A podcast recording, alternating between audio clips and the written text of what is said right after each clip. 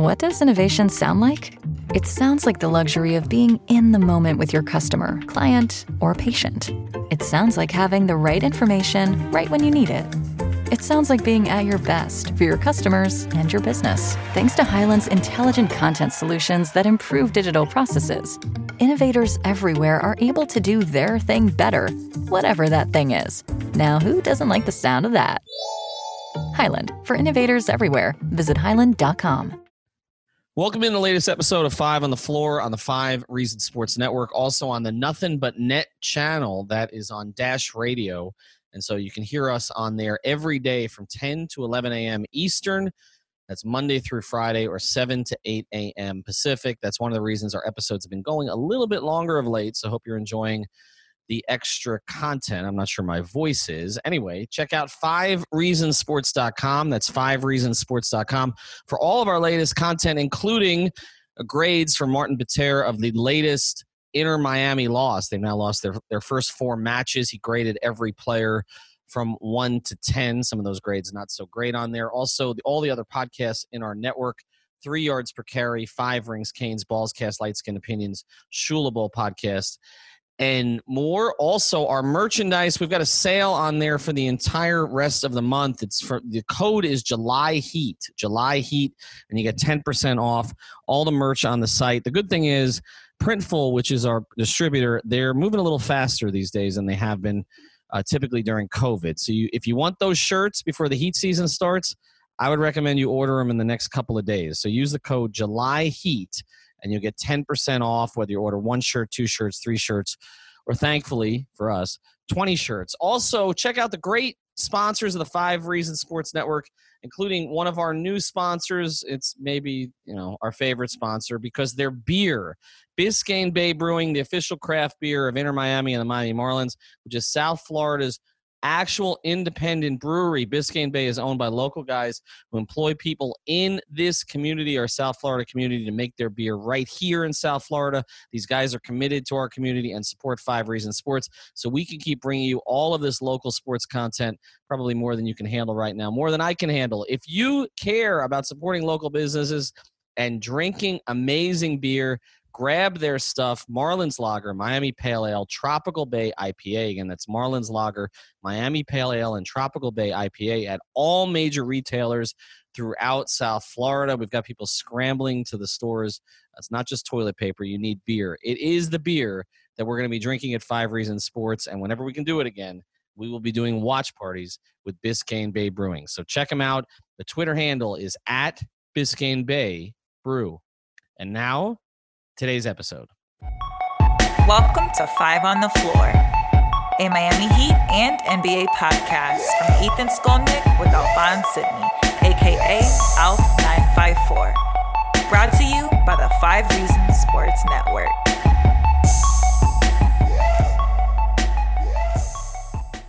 All right, Ethan Skolnick back on five on the floor. Today's floor plan. No Alphonse Sidney. I believe he's moving. I think he's staying in South Florida.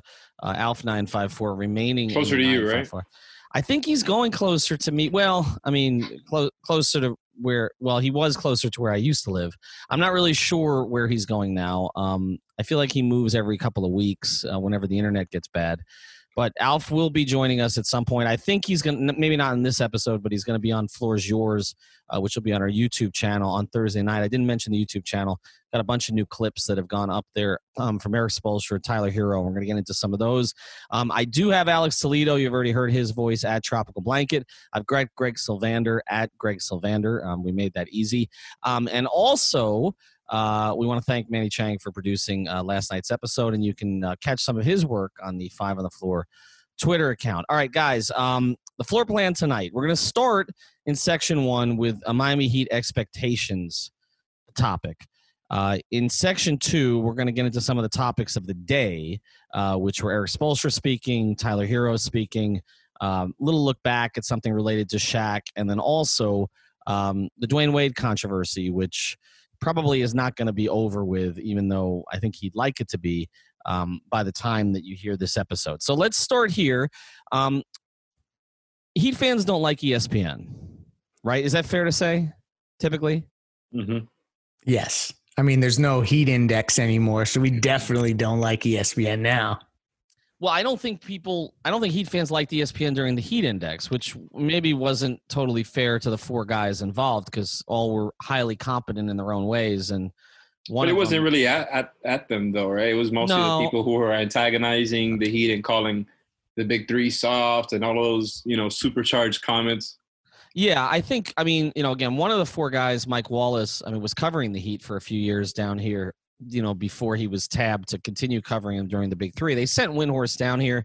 Heat fans, I mean, I'm friends with Brian. Um, oh yeah, yeah. But, Windhorst but, but definitely Heat, had some flack here. Yeah, Heat fans didn't love Brian. Um, you know, Arnovitz, I don't think they had an issue with, and, and Haberstroh, they certainly didn't have an issue with. I think I think most Heat fans like Tom. And now those but, are like some of the best in the in the business. All, all yeah. of those guys. Well, what they did, which was interesting, I, have always talked about. I think ESPN did it by accident, but if you look at those four guys, when I started to cover the um, the Heat again in 2010, when I went back to the Palm Beach Post to cover them as a columnist, uh, when the Big Three arrived, I, I sort of realized what ESPN was doing, and it made me realize how I had to cover the beat. Because if you look at those four guys, they kind of encapsulated the four things you need to do on an NBA beat now which is they had the personnel guy, which was Windhorst. Uh, people looked at him as the LeBron guy. That really wasn't true. He was really more of the personnel guy, the guy who's you know was talking to the agents and all that sort of stuff. Then they had the personality guy who was Wallace, who was kind of personalizing the players.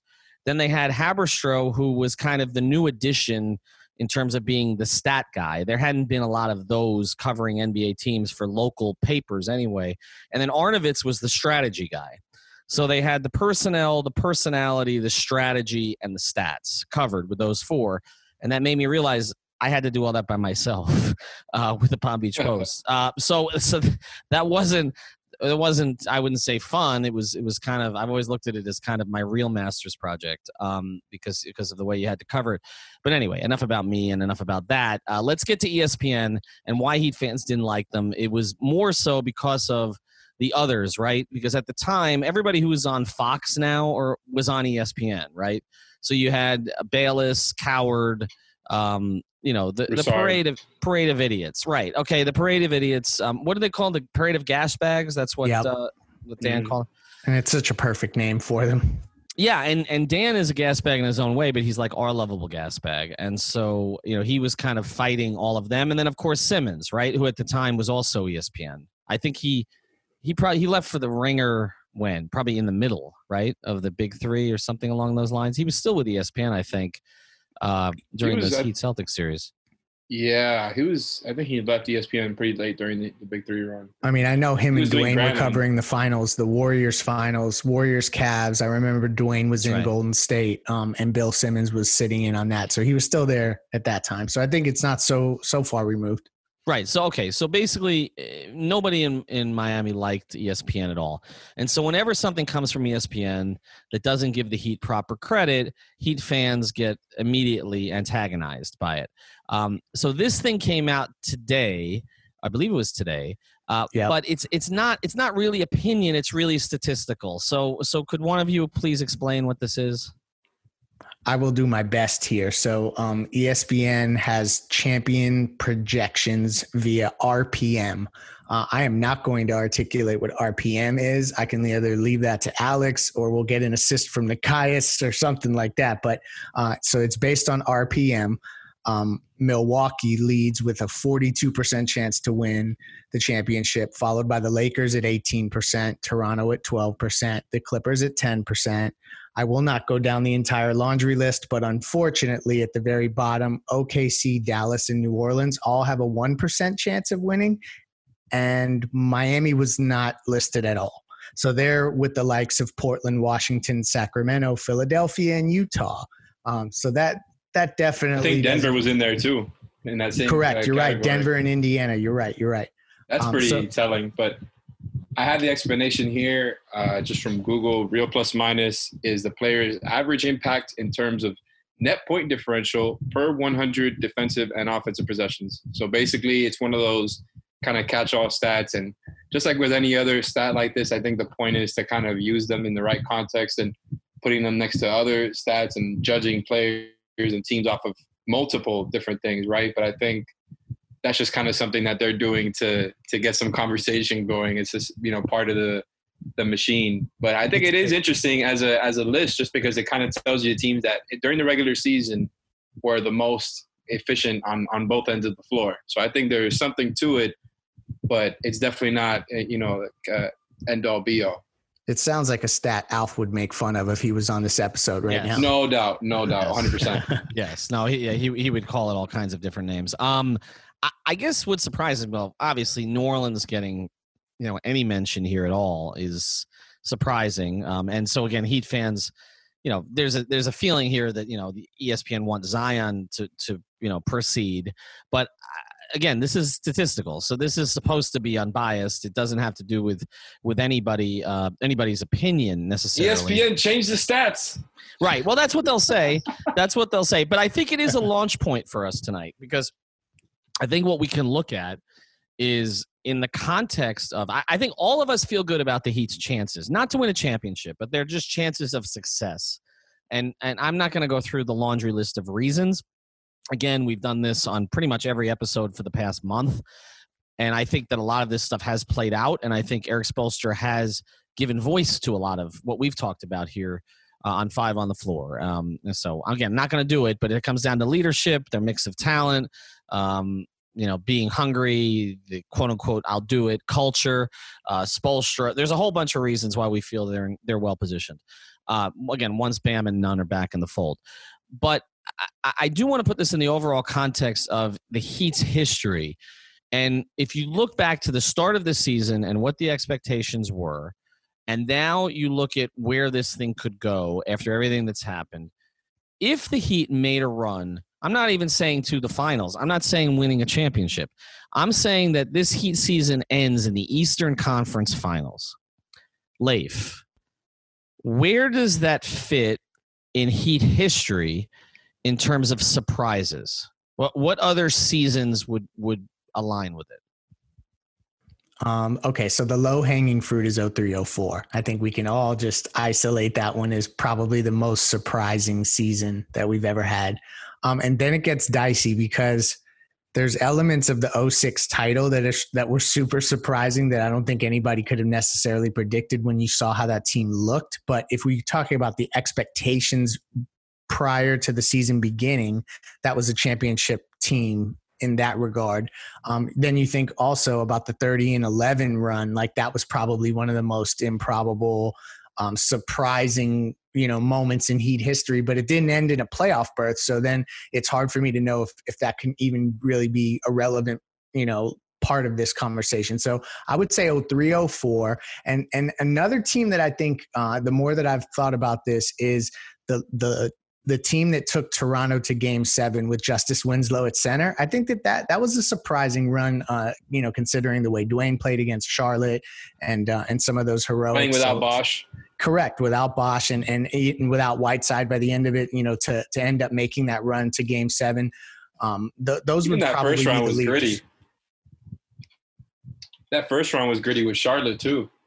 Yeah, I think you got a point there. Yeah, it, no, it was. Um, if you look back at that Charlotte team, it's kind of remarkable that they were pushed as much as they were because that, that team was trash, uh, the exception of Kemba. I mean, Point of attack defense, man, has been I- a problem I- I since I understand I love, but I love Goran, but no, but but he only shot thirty eight percent in that series, I believe. I mean, I'm talking about Kemba. Yeah.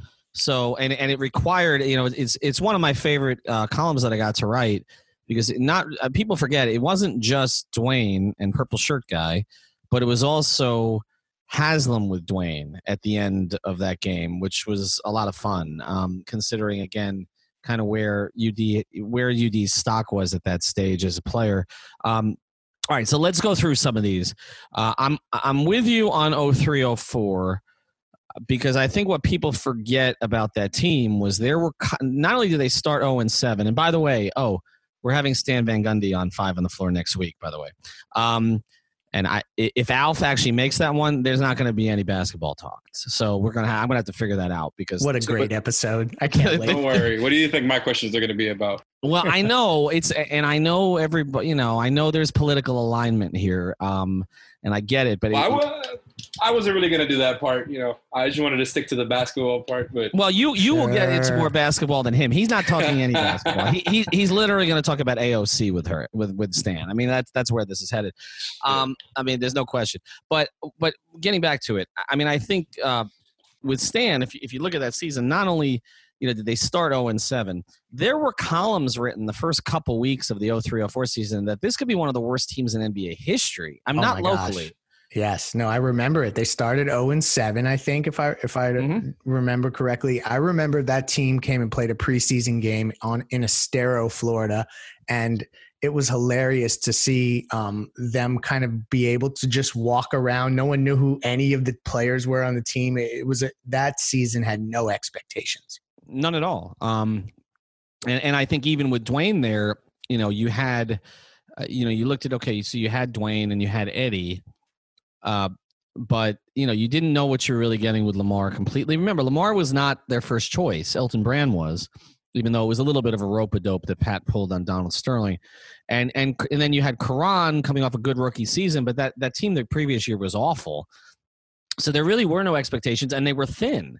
Um, and so you know, and, and I remember being in Philadelphia for the opener with Iverson against Dwyane, and Stan looked completely overmatched. He just looked, eh, he, I mean, he was fried like before the game started and more fried after it ended.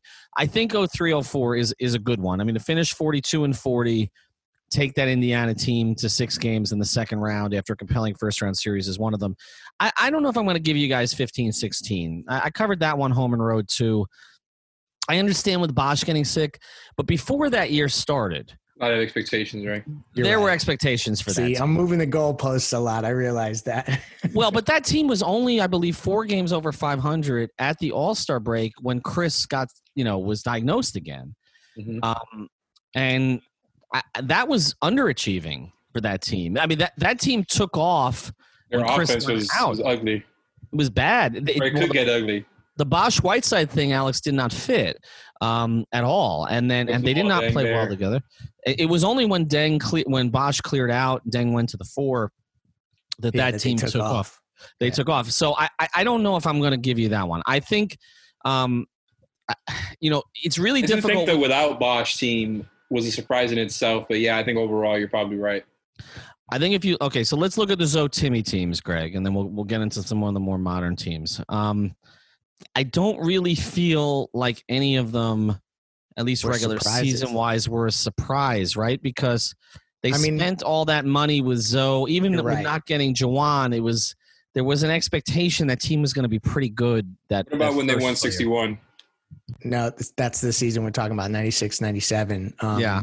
When I was They born. no, I, I I think Ethan's right. The, there was still an expectation that that team was going to take a leap. We didn't know how big of a leap, and I didn't know it was 61 wins and Road Warriors and all that. But you know, another season that kind of creeps up is when Zo got sick, and that team 2000, you didn't know- 2001. correct, and they, I think they won 50 games, 50 and 32. Like that, that was a year that I don't think people expected them to still be a, a vi- No, they like did that- not. That was a not. year I was screaming, Riley can coach anyone to 50 wins. And then I was um, the next season completely proven wrong of that. So, so that was another surprising year. No, But he, he he couldn't coach Travis Best and Cedric Ceballos to 50 wins. But but that team, um, it did go through a pretty big transformation in the sense that the expectations were enormous after the trades were made, and that lineup that you were supposed to have with Zo and Brian Grant at the four, and you had you had Bowen and you had uh, Mace and Timmy and Eddie like that. You, that core six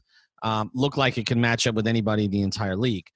But then when Zo went out, and you look at what they had to do, Brian Grant un- undersized at the five, uh, Mace, you know, basically, you know, playing secondary ball handler and behaving for most of that year uh, until the very end. I mean, they really they exceeded expect expectations because Timmy was not really healthy, and they still, uh, you know, were successful. I- think that one you can kind of talk about, but that's the only one I think from those Zo years. 0405, Shaq came, you can't count it. 0506, you knew it was coming. The 08, 09, and 09, 10 teams, 0809 was a bit of a surprise, I think, mm-hmm. because you're coming off 15 wins. I, I mean, does that one count? I mean, they, they did they did get to the, the playoffs. I know they lost. They, Wait, they they- got like plus this is- 30 that year in wins. Wait a minute. Right. This is the this is the obvious leader in the clubhouse. It's the 15 win team. That's the m- biggest, Biggest surprise? in Well, we're not going that direction. We're not going that I direction. had, sorry, I had to do it.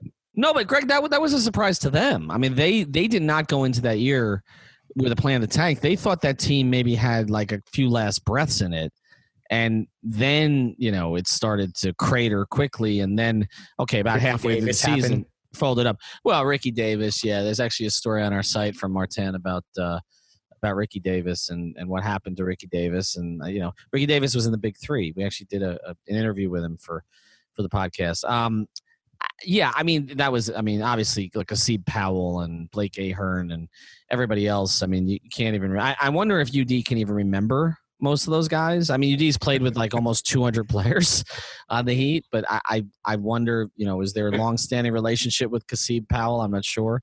Um, they played those guys played hard, but yeah, that was that was obviously the negative. But I think 0809 was yeah was a surprise. Um, I don't think it was a surprise that Dwayne could be great but there were some questions about how he's going to come back from the injury, what was really going on with him, and you know there were the commercials about him and and everything else, and you know obviously the Redeem team you you saw what what could happen with him, but if you look at that roster, you had two rookies playing heavy minutes, not just playing heavy minutes, but a second round pick in Mario Chalmers who started all 82.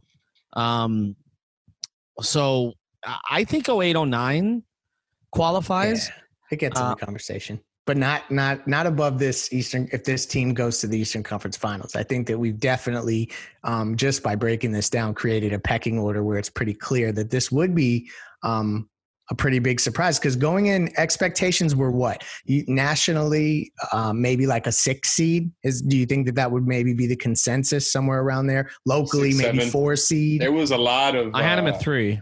There was a lot of not, not there was some buzz about them as a three seed like Zach Lowe and there was a few others some people liked them but there was a lot of buzz about the Heat being in the same you know kind of situation as the Magic or the Pistons and I took offense to that. I'm never going to forget that because I thought that was flagrant and just completely offensive Look, as somebody do I- who's completely not biased By the way, do I not exist? Like I, I, I, I had the three seed thing before Zach. yeah Zach. you were out front on that no I meant from the national Oh, for the Nash. That's right. I'm not national anymore. I forgot.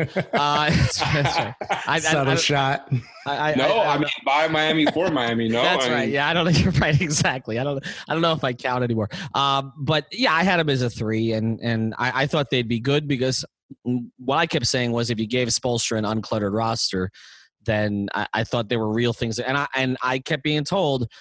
Even just and people inside the organization were very very bullish on Bam, obviously, but I kept being told just addition by subtraction.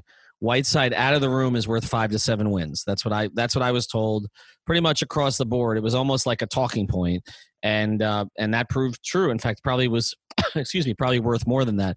Um, the one other season though, Alex, I will throw at you is 16-17. They didn't make the Oh, yeah. playoffs, um, but they did go thirty and eleven. But you see, that's another season where, just like other Heat seasons, they, they're just better in the second half. And just like we were talking about with, uh, what was it, 15, 16, they were better in the second half. But this one was just even more, obviously, a more extreme example of that because they were obviously 11 and 30 in the first half of the season. And then in the second half, they, they were, they had one of the best like point differential in the league. Obviously, we you know they went 30 and 11. Dion was the absolute, and so was James Johnson. Both of them were the absolute best versions of themselves. And I think seeing those versions is why some of us were just kind of hesitant on calling those deals questionable at the fa- at the time because we saw what they could be when they were healthy and focused. Yeah. And I just think the whole thing was really surprising and kind of magical. JJ had so much culture during that run. But you know, like Yeah. something about that season that sticks to me in terms of expectations is we went into that season with um, basically everybody on one year deals. Um, and we, so we didn't really have any expectations. It was kind of like you thought it, w- it could be bleak. And then it got off to a really bad start. And those expectations became confirmation. And, and then it completely flipped on its ear and went in a whole different direction. So in terms of like the highs and lows, if you're talking about a roller coaster kind of season, that has to be on the list, even though it's not a playoff team. Yeah. Playoff team, you know what I mean? So um, that that has to be it. So let's look at this nationally then. If we're to say that getting to the Eastern Conference Finals locally, that we might look at it as Heat observers as one of the top three, maybe even the top uh, surprise in Heat history. How shocked will your talking heads in Bristol, or more of them are in Los Angeles these days, be if the Heat makes a run to the Eastern Conference Finals, particularly if that run goes through Milwaukee? Because, I mean, again, stati- I mean, this is why I say this is not an ESPN production, this particular prediction, because they would have the Lakers first.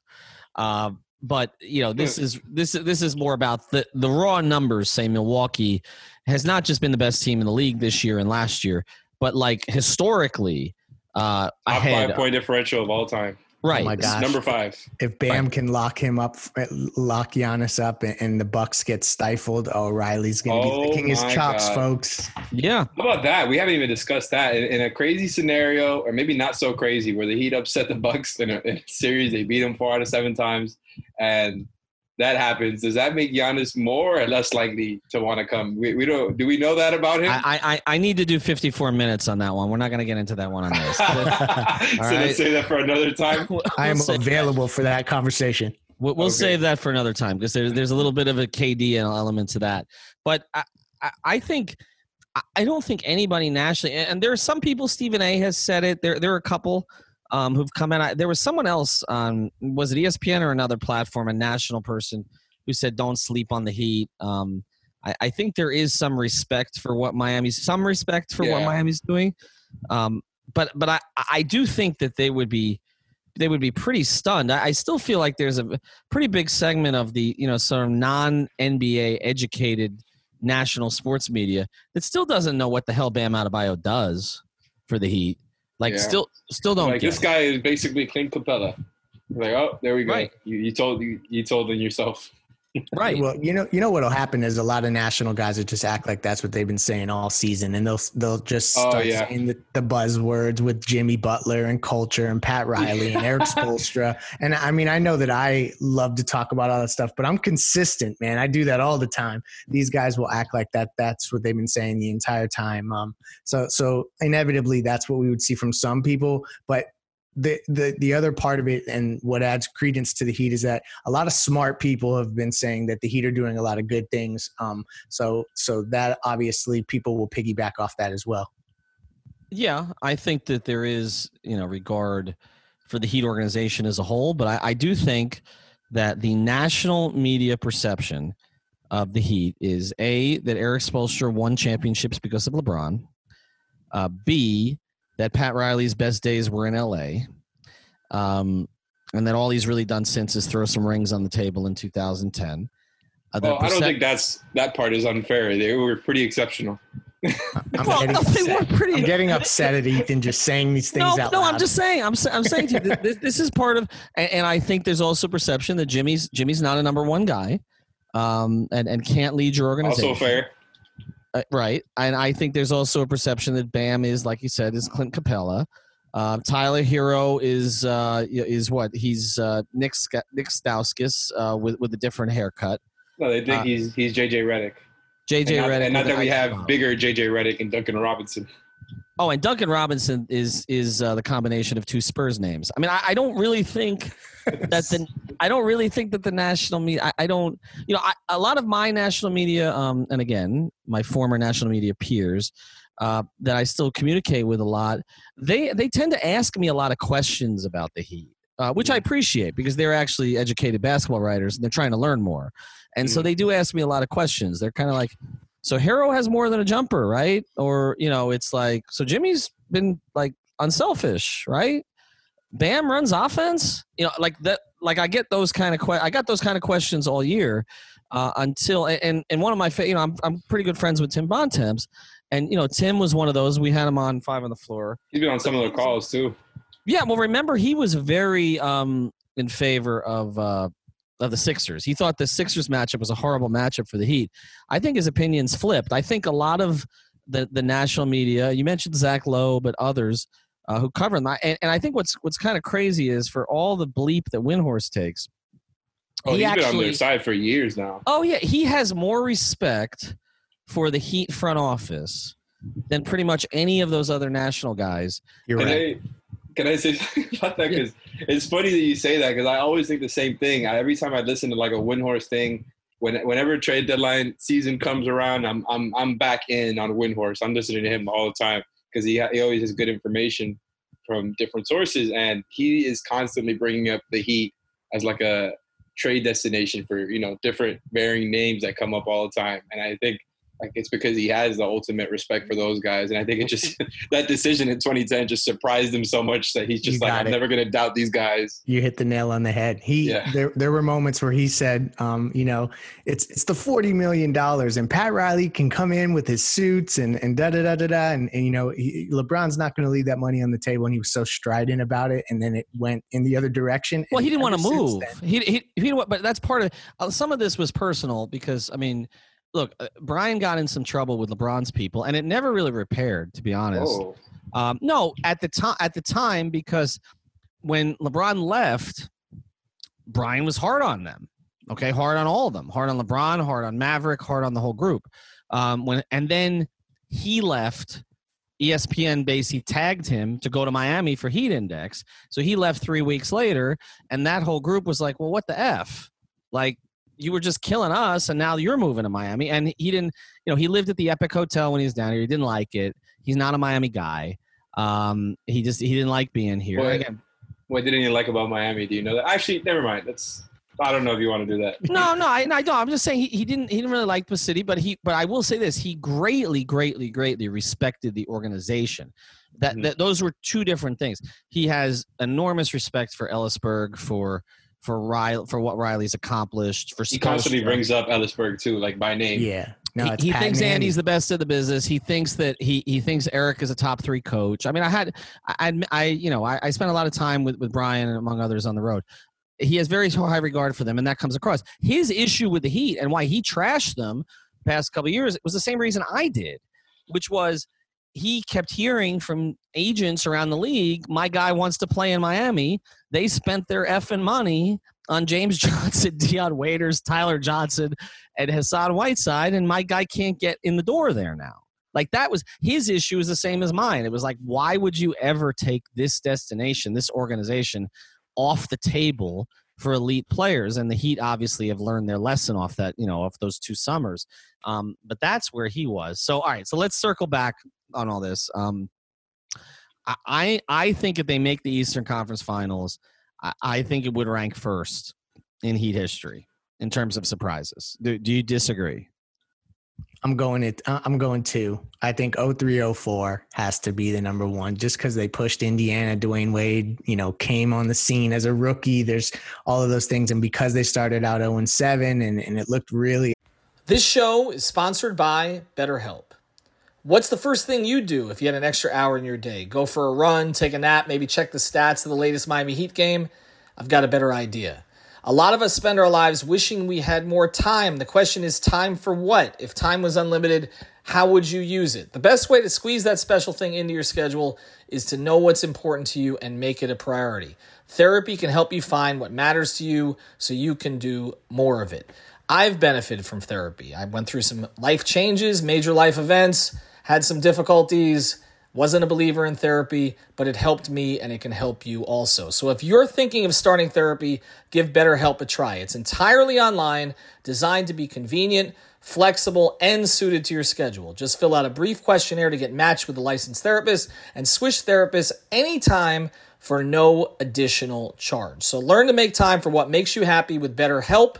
Visit betterhelp.com slash Miami Heat today to get 10% off your first month. Again, that's betterhelp, H-E-L-P dot com slash Miami Heat. Get ahead of postage rate increases this year with Stamps.com. It's like your own personal post office. Sign up with promo code PROGRAM for a four week trial plus free postage and a free digital scale. No long term commitments or contracts. That's Stamps.com code PROGRAM. ugly. Um, even though that team was only 42 and 40, uh, I, I would say that that's probably the most surprising, but but still top two. So I'm giving you that. Alex. Uh, honestly, I would say the same is probably going to be up there in the top five. I know you guys can obviously and have spoken more to the you know the historical context there, but for sure it would be crazy surprising. I wasn't actually. It's good that you say that. I was going to ask you guys, where would you, if you had to put a percentage, and you had, I know that there's all types of situations and there's all type of factors that we have that we really can't really measure at this point because it's just an unprecedented situation. But if you guys had to put a percentage on maybe they're on them getting to the conference finals or them winning a championship or both of those, where would you put it? How much would you differ from that? What do you think? I'll let you start. Me? No, I was gonna let Greg start. Oh, okay. I wasn't sure if you were talking to me. To Oh, me there. well, I mean, you know where I'm going with this. I'd say probably 28% chance that the Heat can uh, win the championship. oh, okay. And um, let's go uh, 21% chance they get to the conference finals. And I'm just throwing these numbers at the wall and seeing what sticks.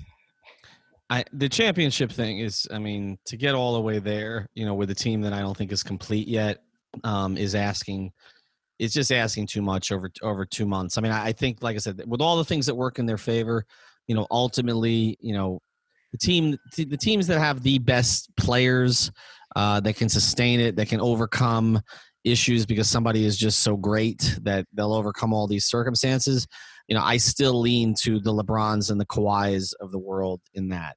Uh, What about the conference uh, conference finals? but one? but I do think, and, and I'm going to contradict myself a little bit.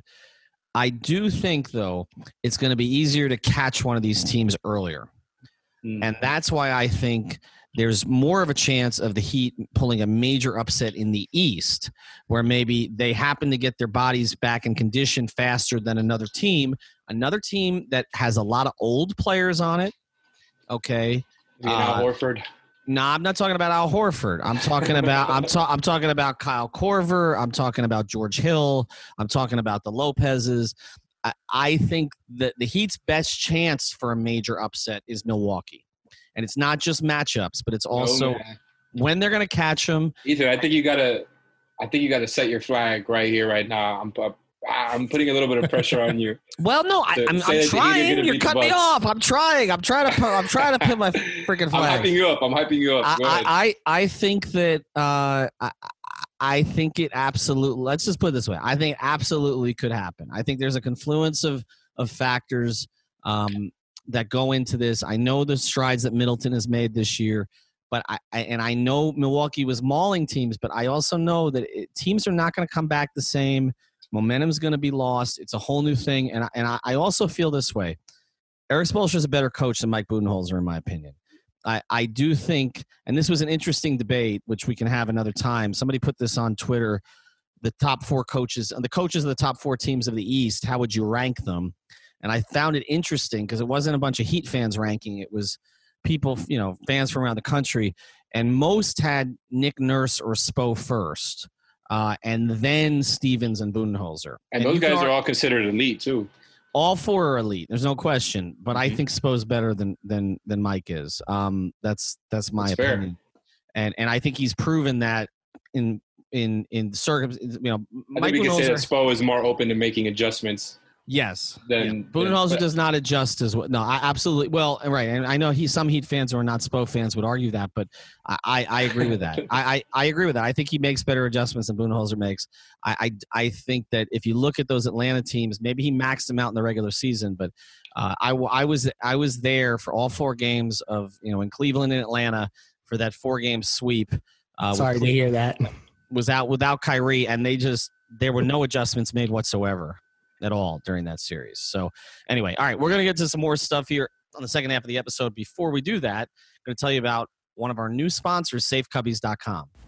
I want to introduce you to another of the great new sponsors of the Five Reasons Sports Network, and it is a sponsor that would be important in any time if you want to have a beautiful workspace, but it's especially important now when you need a safe one as well, and that's safecubbies.com, which offers modular office solutions designed to elevate your open office into a modern and safe environment at any budget. You can personalize your workspace with options like whiteboards, magnetic panels, acrylic sheets, and graphic branding. Most Most of the surfaces are non porous for easy cleaning and can be removed or replaced within minutes. Now, this is for workplaces. They've got a bunch of different options on their professional series, but also they've got private room solutions, dividers, and sneeze guards, and they have a classroom series as well. So if you're involved with a school, this is definitely something your school should check out. Of course, if we have school in the fall. And that's the point here. We are entering a new normal period with COVID 19. SafeCubbies.com, which is locally owned,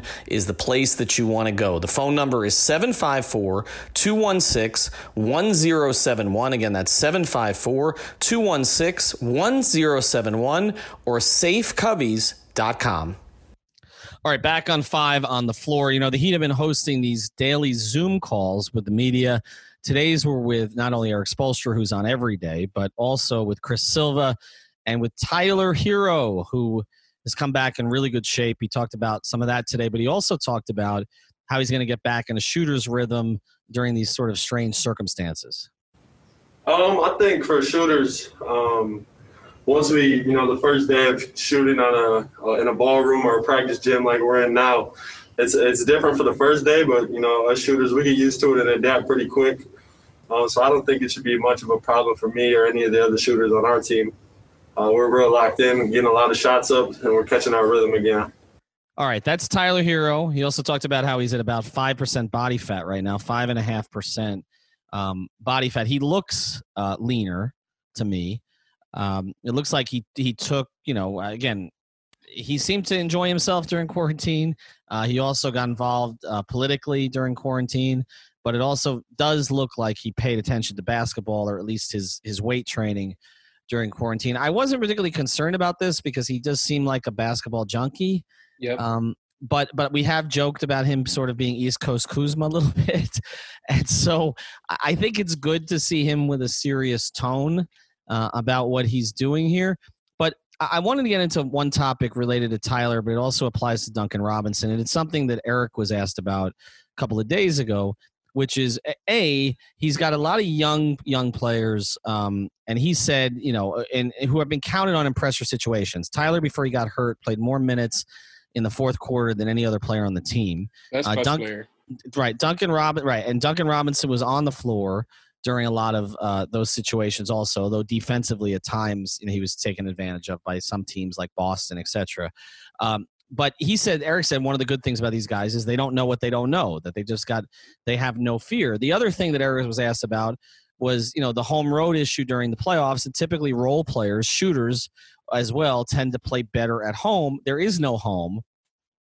So how alex do you think that th- these those sort of factors being mitigated now right? Like no home court um you know and also you know the whole rookie wall thing's kind of out the window and i consider duncan robinson a rookie too the rookie wall thing's kind of out the window because everybody just had three months off does this help these guys not not have to deal with those two factors anymore Yeah, I mean it's like like we talked about before. They basically got a whole off season of time off. So them saying things like you know they kind of matured a little bit on the game doesn't surprise me. I think they're all really excited to come back. They obviously never been in a playoff situation before, but nobody's ever been in this type of playoff situation before either. So I wonder if all of this kind of balances out.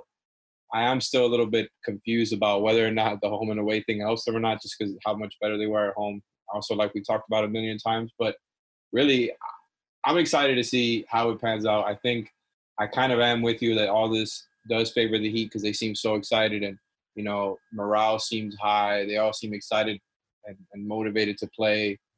Uh, and there really is reason for hope, just because of you know we haven't really seen the team healthy uh, with all the options with you know Herro and Leonard coming back and Iguodala and and uh, Jae Crowder. Ever since that trade was made, we haven't seen the team really fully healthy.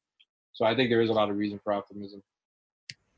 you know a couple episodes back and may- maybe even further back than that. We're doing the, we're doing so many of these. I shouldn't say a couple. It was a couple weeks ago. We talked about who are we most excited to see uh, as the season resumed and we went around the room. And, and i said Bam Adebayo at that time. And the more that i actually think about that tyler herro is kind of approaching the same level for me um, for a couple reasons. One when you hear he's in great shape. I mean part of the reason the heat kind of bought into Tyler Herro and and thought that that was a, a guy that they wanted to really um, to target in the draft was that he was a gym rat, and that was like a huge part of this is that he just loved to play basketball. So um, people who are addicted to the game. Yeah, exactly. He's Jimmy he's one Bam. Of, he's one of those guys for sure. So um, and and the the element of that there's going to be no crowd I, I think like the one thing for young players it's that intangible thing that nobody can really um, you can't measure it like what it does to you to get rattled in a playoff game when there's a crowd there and people are going crazy and stuff like that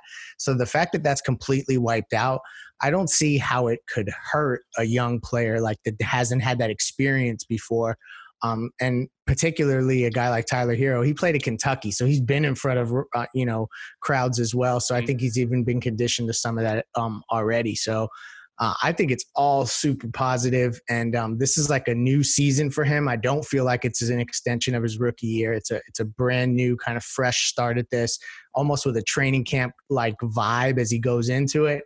So um, he he may be one of those guys that kind of all of a sudden settles in and the game slows down even more, and he takes a jump like right now in the middle of this bubble season. You know, and the other thing about it, and speaking to this, and I think Alex had been in the locker room with me quite a bit this year. Witnesses, you know, the guys on it's been so long. I'm still unconvinced that actually ever happened. Maybe didn't. Um, but uh, the, the guys on the team treat Tyler Herro like a you know sort of like the the little kid brother who they know is cool you know like the, the, and they know he's going to be a big shot so they kind of want to put him down now while there's still time like i, I feel yeah.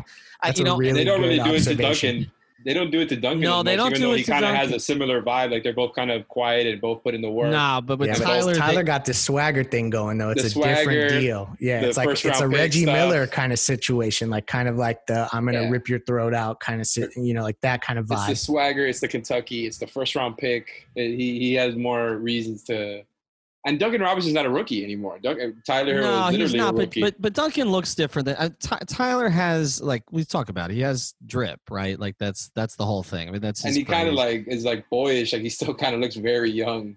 But but but I watched it with Meyers Leonard and the way he he treated him, the way Jimmy treats him. I mean, they they look at him like they like him. They they like him, but they also know he's going to be a big shot.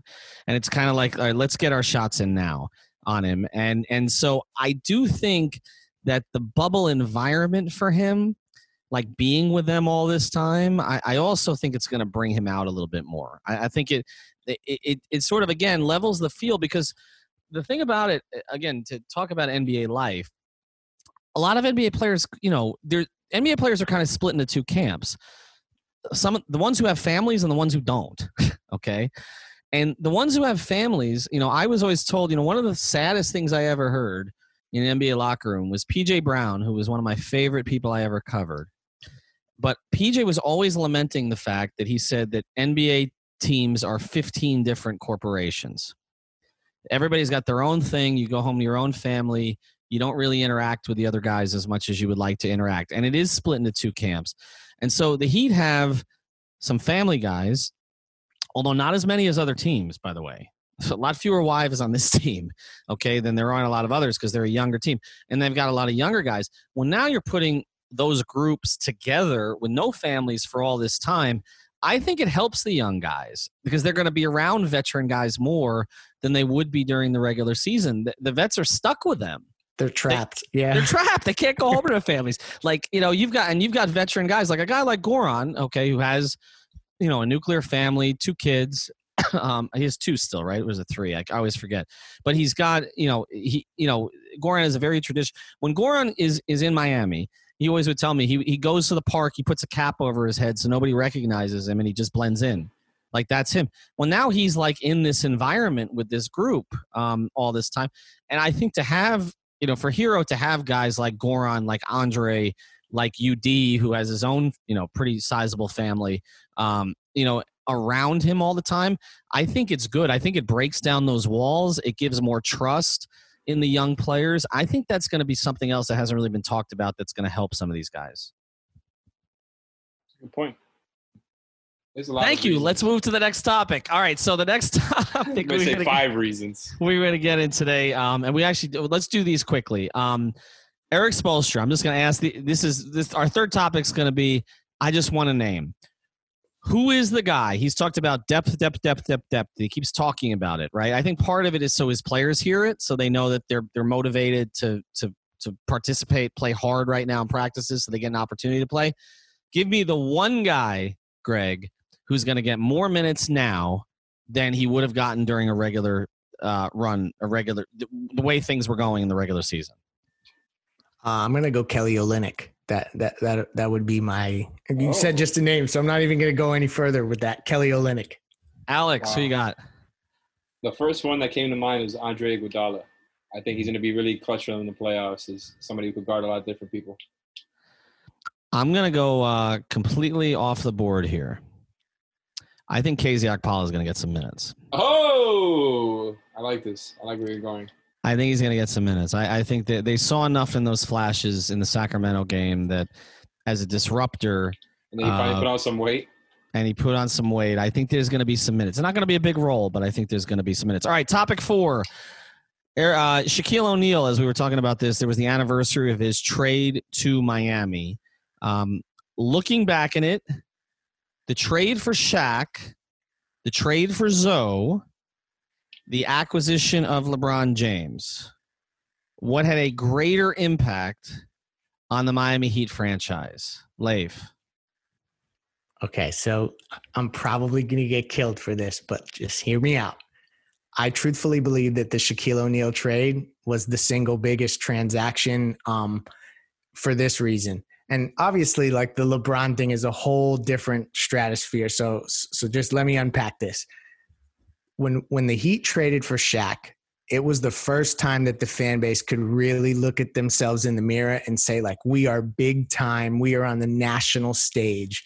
And there there had never been that feeling before where you had literally an icon wearing a Heat jersey and that was that moment. Alonzo was the the prototypical Miami Heat player. He was Pat Riley. They were joined at the hip.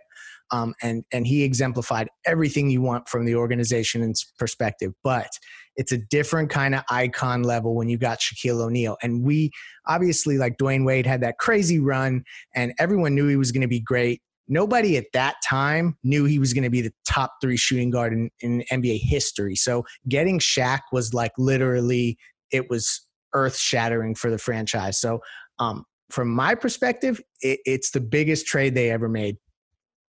LeBron for you, Alex?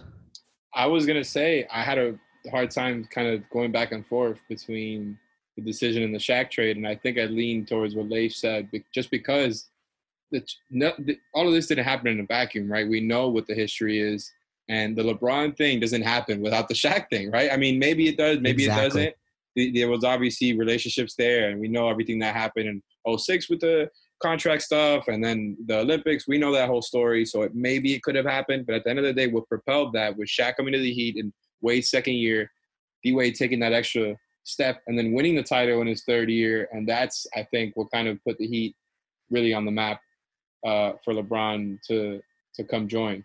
And also, you know, the three max spots. right, the three max spots. Right. Thanks, um, Andy. I th- I think team team effort here. Team effort. I I think people are gonna think we're nuts. Um, I'm also not gonna pick LeBron, but I'm going with Zo. And and, oh. the, um, and the reason I think it was Zo is because it was confirmation that things were different.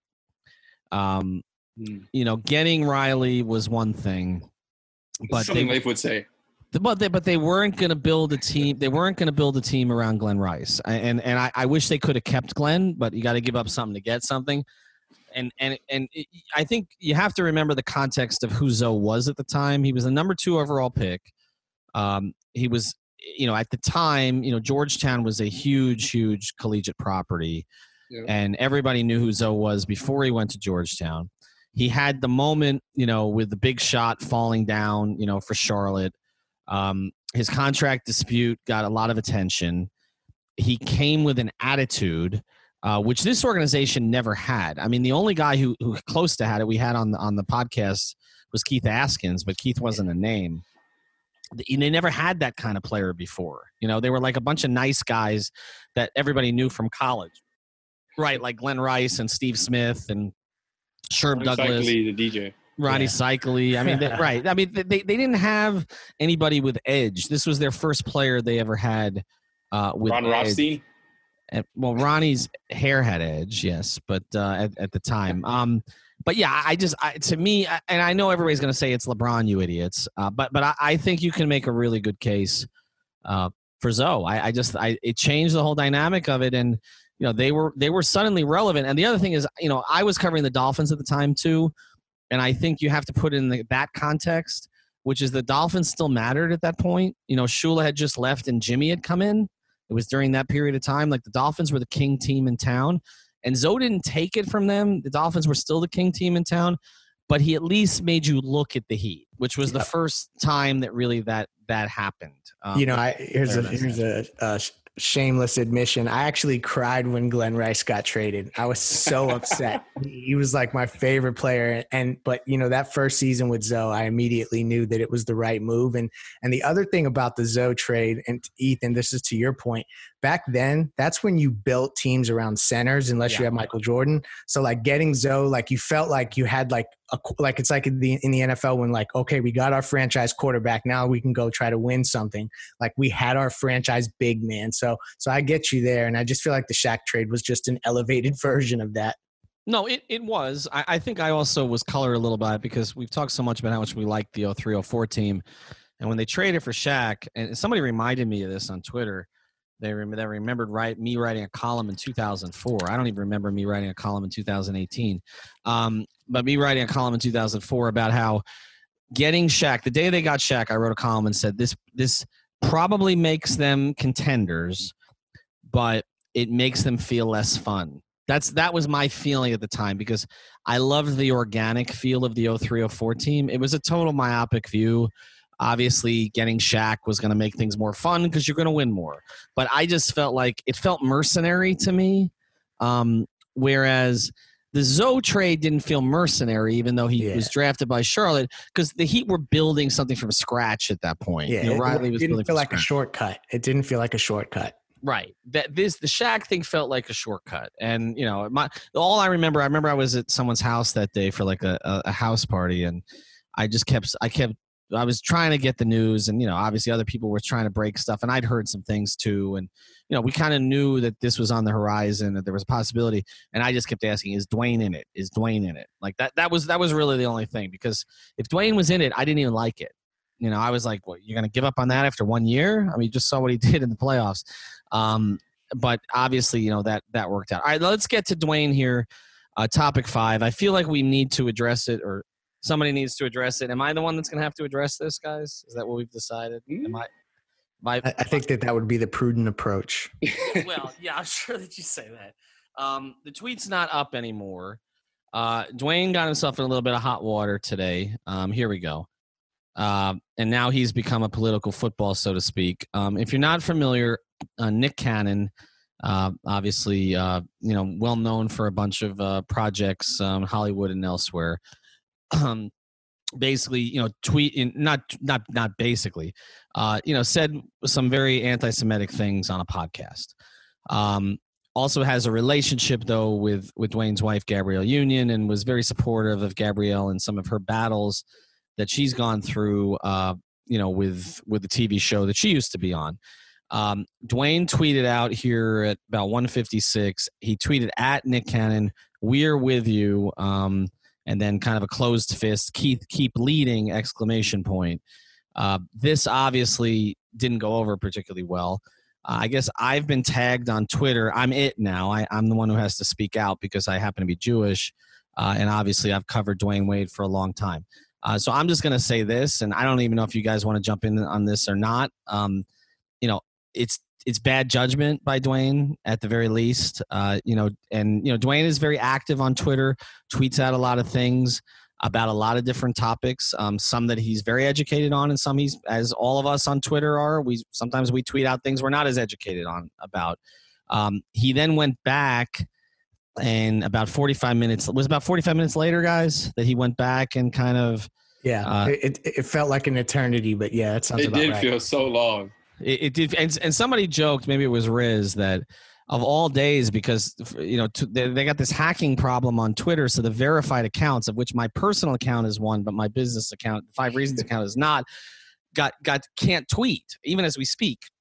Oh, that would have been just absolutely excruciating. Could you imagine? Because Dwyane has a verified account, obviously. So could you imagine if he'd put it out there and when couldn't go back on it? But anyway, he was before he before he was Wow, Wade at the buzzer yet again. yet again. and- I'm sorry.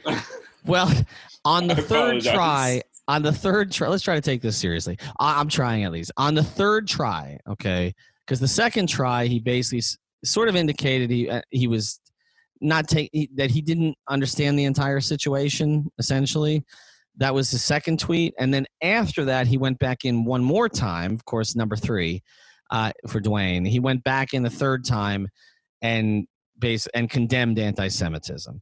Um, my thought is I think people want me to be offended. I, I will only say this, okay? I, I can't speak to everybody's intentions and how they feel about, you know, whether it's race issues, anti Semitism issues. That's in everybody's heart, okay? All I can say is that my interactions with Dwyane over the course of almost 20 years, um, and he knows I'm Jewish, okay? Uh, you know, were, were nothing but positive, professional, and I never witnessed or heard anything in in 20 years that was you know bigoted or racist in any way to any group. Um, I, Dwyane, Dwyane is somebody who I always found to be welcoming of all groups. Does that mean he used good judgment in this case? No. Um, but I, I, and I can I say I know what's in his heart? No. Uh, do I believe that he was supporting Nick Cannon in other ways, more about empowerment and less about what Nick Cannon said on a podcast? Yes. Um, and that's my view on it. Do you guys have anything else to add? So just to, I don't really have any opinion on this because I know I'm not qualified and I really am not that educated on the matter. But just to make clear what happened, apparently, you know, Nick Cannon made those comments on a podcast. Everybody knows Wild and Out. A lot of people my age kind of grew up with the show, and there was some conflict apparently, and Wade was kind of uh, alluding to this in, in his apology tweet that it had a lot to do with more about Nick Cannon, Nick Cannon losing the rights to Wild and Out, his show, uh, and basically having to just defer to Viacom CBS, who took it away from him, and you know they kind of believe that he should own own those rights since he's you know always been the host since the early 2000s or mid 2000s when that show first started. So I, you know, a lot of people were giving Wade benefit of the doubt, benefit of the doubt because of that. But yeah, obviously the situation is not ideal, and we're all glad he apologized because that's just a nightmare situation for anybody in Miami. Well, he also, um, if you look at the, the third tweet, I don't know about the second tweet, but if you look at the third tweet, he clearly wrote it. Um, it's it's in his voice, and, and I I think you know we can say you know I know I saw people on Twitter, you know PR spin and all the rest of this stuff. I, again, I I've, I've had enough interactions with Dwyane in enough different ways uh, to not believe that that bigotry and racism is something uh, that is part of his makeup. I, I just I just don't buy it, and and I I do think that Dwyane has become, um, and this was actually this term was actually used uh, for LeBron. I remember when he was in Miami, where a lot of people told me, and I think it proved to be true. Um, and the word the word that was used for me was that you know LeBron got more Afrocentric uh, during his time in Miami. That he became uh, more aware of a lot of these social justice issues, and I believe the same has happened with Dwyane over the years. And some of it started with Trayvon Martin and the hoodie photos and everything else. And so I do think uh, Dwyane is very big on black empowerment, uh, as LeBron is. And that has been, if you look at his tweet history, at his comments, uh, that that's a big part of it. But also, as you also know, with now raising a daughter and everything that uh, was said about him during that process, that Dwyane is, you know, very inclusive person. And so I just, I, I, I, and always has been prior to that. I can tell you one thing, um, and I'll close here if that's okay. Uh, there's a, uh, a a colleague in uh, sports media um, who came out of the closet. Uh, you know, what was it? It's got it's almost probably eight or nine years ago now. Um, and and people are listening can probably figure this out. I can just tell you that that person that who happened to be a very good friend of mine or is a good good friend of mine um, was was nervous about the way that it was being perceived because you're in locker rooms with you know with NBA players, and it can be you know sort of a chilly place. Uh, you know, for someone who's not heterosexual. I mean, that's just the way it, it's been. You know, for that's the tradition of sports, right? Unfortunately, and uh, I I can tell you that during that process, uh, Dwyane Wade was incredibly warm, welcoming, and supportive um, in to to this particular media person. Um, and, uh, to a point that it stood out. So it's not just about you know what's happened to Dwyane personally since it's it's it's part of his makeup. And so I want to close with that. I'm not condoning it, um, but I also don't think I can speak for all Jewish people just because I happen to be Jewish. And I'm uh, to be honest a little resentful that on Twitter there's some who are co-opting this to kind of throw it in my face and say, "Aren't you going to say something about this?"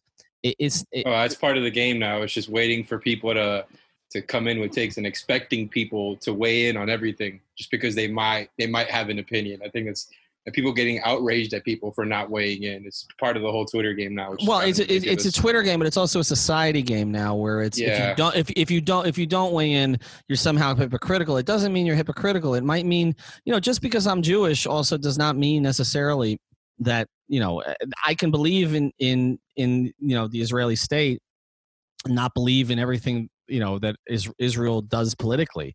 I mean, you're allowed. That is allowed, right? Like, I mean, and and that's why I'm saying like, I I don't know. This doesn't have to be you know homogenous. And I feel like, you know, and if Alf was on this episode, he would probably talk about this too. You know, I feel like Alf has given voice to this because he he doesn't feel that every you know black person african american person should have to feel the same way about social justice issues or, or, you know and have to speak for an entire race or anybody should have to speak for an entire ethnicity. Everybody can have their own viewpoints and opinions and i don't love the fact that it got co-opted today um, but i'm just going to speak from my personal experience with dwyane and i can just tell you uh, i don't believe he's bigoted i don't believe he's racist um, and that's what i wanted to say. Okay? Have a good night everybody Thank you for listening to the Five on the Floor on the Five Reasons Sports Network.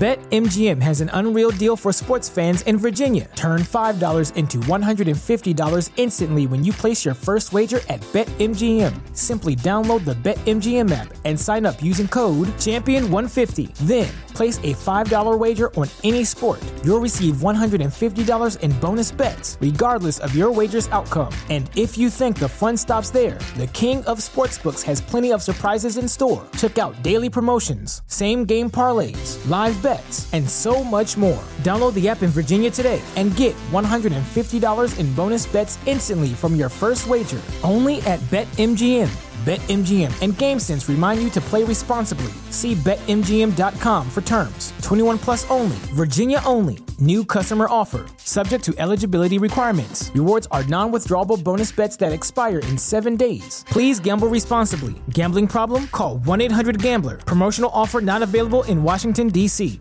At Parker, our purpose is simple. We want to make the world a better place by working more efficiently by using more sustainable practices, by developing better technologies, we keep moving forward. With each new idea, innovation, and partnership, we're one step closer to fulfilling our purpose every single day. To find out more, visit parker.com/purpose. Parker, engineering your success.